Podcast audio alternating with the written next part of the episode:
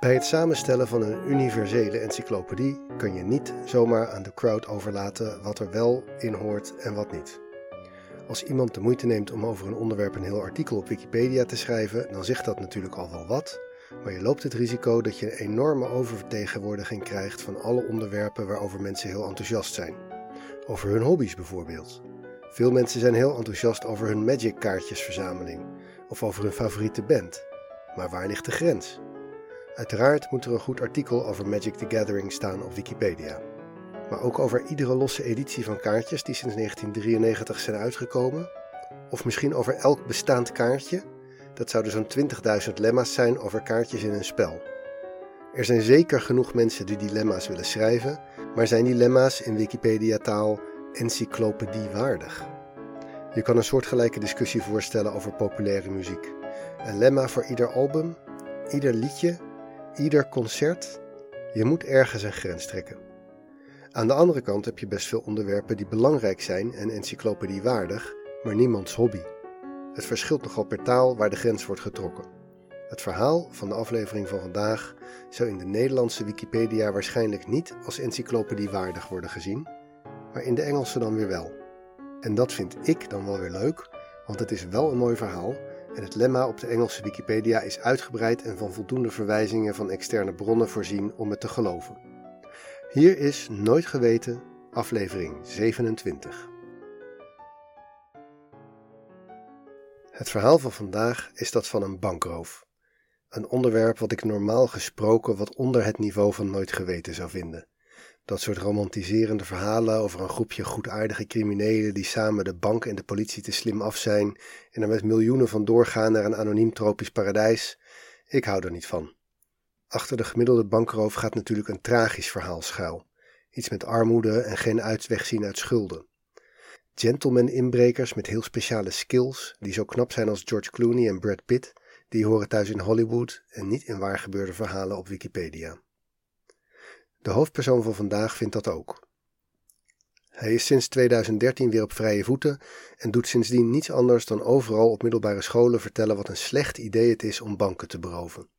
En dat je in je leven positieve keuzes moet maken en niet de schuld voor je verslavingsproblemen aan de rest van de wereld moet geven. Dat soort preken. Op zich niet zo heel bijzonder, maar het verhaal van zijn roof is dermate ingenieus en grappig dat je niet anders kan dan toch wel bewondering hebben voor de man en daarom ga ik het hier nu toch vertellen. Onze hoofdpersoon heet Anthony Curcio. De jeugd van Curcio is het All-American droomverhaal. Hij kwam uit een welgesteld gezin, zijn vader had een eigen hoveniersbedrijf, hij werd captain van zowel het voetbalteam als het basketbalteam op de middelbare school. Daarna op de universiteit aangenomen op basis van zijn kwaliteiten als voetbalspeler.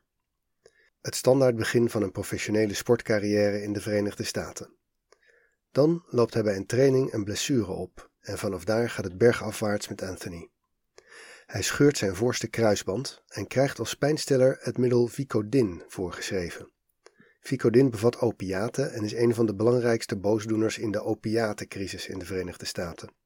Je kon het alleen op doktersvoorschrift krijgen, maar het is ook behoorlijk verslavend. Anthony bleek zeer verslavingsgevoelig. Toen zijn voorraadje op was, kreeg hij meteen ontwenningsverschijnselen en hij zorgde dat hij vervolgrecepten kreeg. Hij zorgde zelfs dat hij een nieuwe blessure opliep door heel hard tegen een eikenhouten tafel te schoppen. Als hij maar nieuwe Vicodin kreeg. Zijn familie kwam er na een tijdje natuurlijk achter en dwongen hem om in therapie te gaan om af te kicken. Na een behandeling van 21 dagen kwam Anthony clean naar buiten. Hij pakte zijn leven weer op, ging weer studeren, begon een eigen bedrijfje naast zijn studie. Hij ronde zijn studie af, trouwde met zijn vriendinnetje dat hij al had sinds high school. Ze kregen twee dochtertjes. Anthony werd makelaar en bouwde zijn eigen makelaarskantoor op. Maar Anthony leidde een dubbel leven. Het is niet helemaal duidelijk wanneer hij terugviel in zijn verslaving, maar het bleef niet bij medicijnen.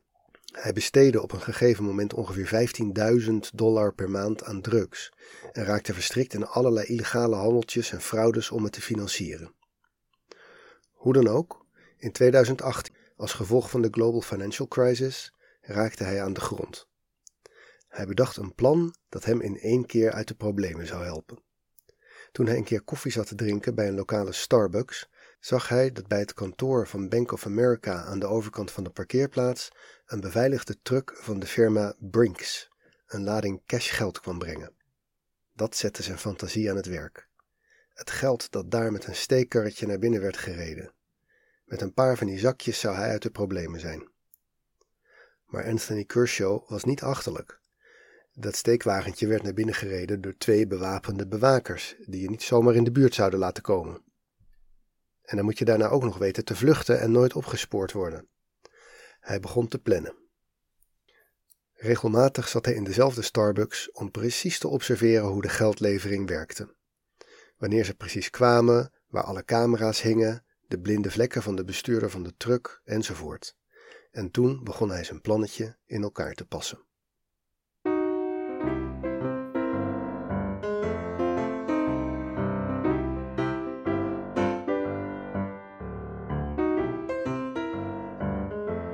30 september 2008 kwam de truck van Brinks zoals gewoonlijk voorrijden bij het kantoortje van Bank of America.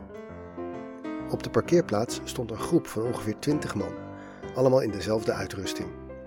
Ze waren afgekomen op een advertentie op Craigslist, zoiets als Marktplaats, waarin mensen werden gezocht om mee te helpen aan een project om de stad schoon te maken. Ze moesten zich rond deze tijd melden op de parkeerplaats voor de Bank of America en hun eigen uitrusting meenemen. Ze moesten dragen jeans, een blauw t-shirt, werkschoenen en een geel veiligheidshesje. Verder een veiligheidsbril en een verfspuitmasker. Ze konden een uurtarief krijgen van 28,50 dollar. Een heel mooi tarief als je die spullen toch hebt liggen. Toen de bewapende bewakers met hun steekwagentje met geld langs dit groepje mannen in gele hesjes liepen, sprong een van hen op ze af en besproeide ze met pepperspray. Vervolgens ging de man er met twee van de geldzakken vandoor, rende tussen alle andere mannen in blauwe shirts en gele hesjes door weg. Te veel omstanders om op hem te kunnen schieten. De man, dat was natuurlijk Anthony Kershaw, rende met zijn twee zakken geld de parkeerplaats over, achtervolgd door twee omstanders. Aan de andere kant van de parkeerplaats stroomde een beek. Die rende hij in en haalde onder wat struiken een raftvlot tevoorschijn. Zo'n vlot dat lijkt op een binnenkant van een tractor. Langs de beek had hij een kabel en katrollen bevestigd waarmee hij vrij snel over het water tegen de stroom in zich uit de voeten wist te maken. Het vlot werd later teruggevonden een paar honderd meter verder langs de beek, waar zijn vluchtauto stond te wachten. Toen de politie ter plaatse kwam en onderzoek ging doen, waren er een heleboel getuigen die allemaal hetzelfde signalement gaven.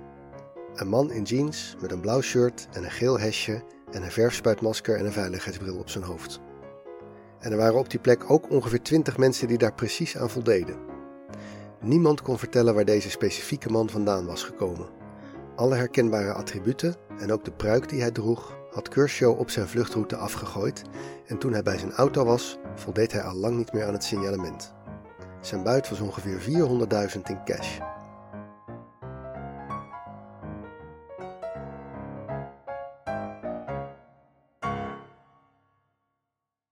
Het leek de perfecte misdaad. Toch werd Kershaw vrij snel gepakt. Misschien had hij het geheel wel een beetje te goed voorbereid. Zijn vlucht over het water bijvoorbeeld had hij op allerlei verschillende manieren uitgedacht. Het voordeel van het water was dat het achtervolgers zou afschudden. Maar dan moest je zelf natuurlijk wel snel over het water weg kunnen komen. In eerste instantie was hij van plan geweest om het met een jetski te doen. In een Hollywoodfilm was dat ook beter geweest, dat wegspuiten op je jetski. Alleen bleek die beek nogal ondiep te zijn. Er was bijna niet over te varen met een jetski. Dus had Anthony een aantal weken lang met de hand een soort vaarspoor geprobeerd te creëren in de beek door stenen van de bodem aan de kant te leggen. Vervolgens had hij een testontsnapping gedaan op zijn jetski, maar dat was nog steeds mislukt. Hij had dus iets nodig dat minder diep in het water steekt. En zo kwam hij op dat raftvlot, in combinatie met touwen en katrollen waarmee hij zichzelf vrij snel over het water kon trekken. Ook dit idee had hij getest op locatie. En die test werd hem uiteindelijk fataal. Een paar weken voor de overval vond een lokale dakloze, achter de vuilcontainer waar hij wel eens sliep, een zak met daarin wat vreemde spullen. Een geel hesje, twee walkie-talkies, een zwarte pruik met een paardenstaart, een bus pepperspray, een donkere zonnebril en een baseballpetje. De dakloze was niet van gisteren en besefte dat dit iets met een misdrijf te maken kon hebben. Hij besefte ook dat als er op die plek rottigheid zou komen, dat de politie dan natuurlijk na afloop de usual suspects maar vast op zou pakken en dat hij daar dan wel weer bij zou zitten. Dus hield hij de plek een beetje in de gaten. En zo kwam het dat hij zag hoe Anthony Kershaw de verstopte spullen kwam ophalen in een zilverkleurige SUV. De dakloze man noteerde het kenteken en was ermee naar de politie gegaan. Die hadden er verder niets mee gedaan, want geen misdrijf. Maar nu, vier weken later, herinnerde iemand zich dat rare pakketje met dat gele hesje daarin. Het kenteken bleek van een vrouw te zijn. De vrouw van Anthony Kershaw, om precies te zijn. De FBI volgde hem een paar dagen onopvallend om te kijken of hij zich vreemd gedroeg. Toen ze hem een leeg flesje energy drink zagen weggooien, hebben ze die snel weer uit de vuilcontainer gevist om te proberen of er genetisch materiaal op zat dat gematcht kon worden met materiaal op het verfspuitmasker dat langs de vluchtweg was teruggevonden. Bingo.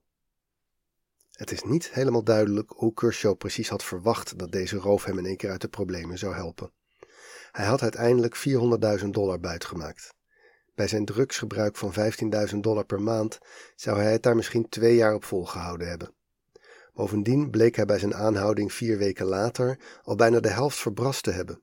Aan auto's, feestjes en met name een heel duur uitstapje met wat vrienden naar Las Vegas. Hij heeft altijd ontkend dat er medeplichtigen waren. Dat is wel een beetje raar gezien de walkie-talkies in de zak die de dakloze had gevonden. Zijn veroordeling tot 72 maanden cel was achteraf misschien wel het beste wat hem kon gebeuren. Als hij met deze roof was weggekomen, had hij zich vast in het volgende destructieve avontuur gestort. In de gevangenis had hij het zeker zwaar, maar hij kikte er af en hij werd door een celmaat op het idee gebracht om zijn verhaal als boek op te schrijven.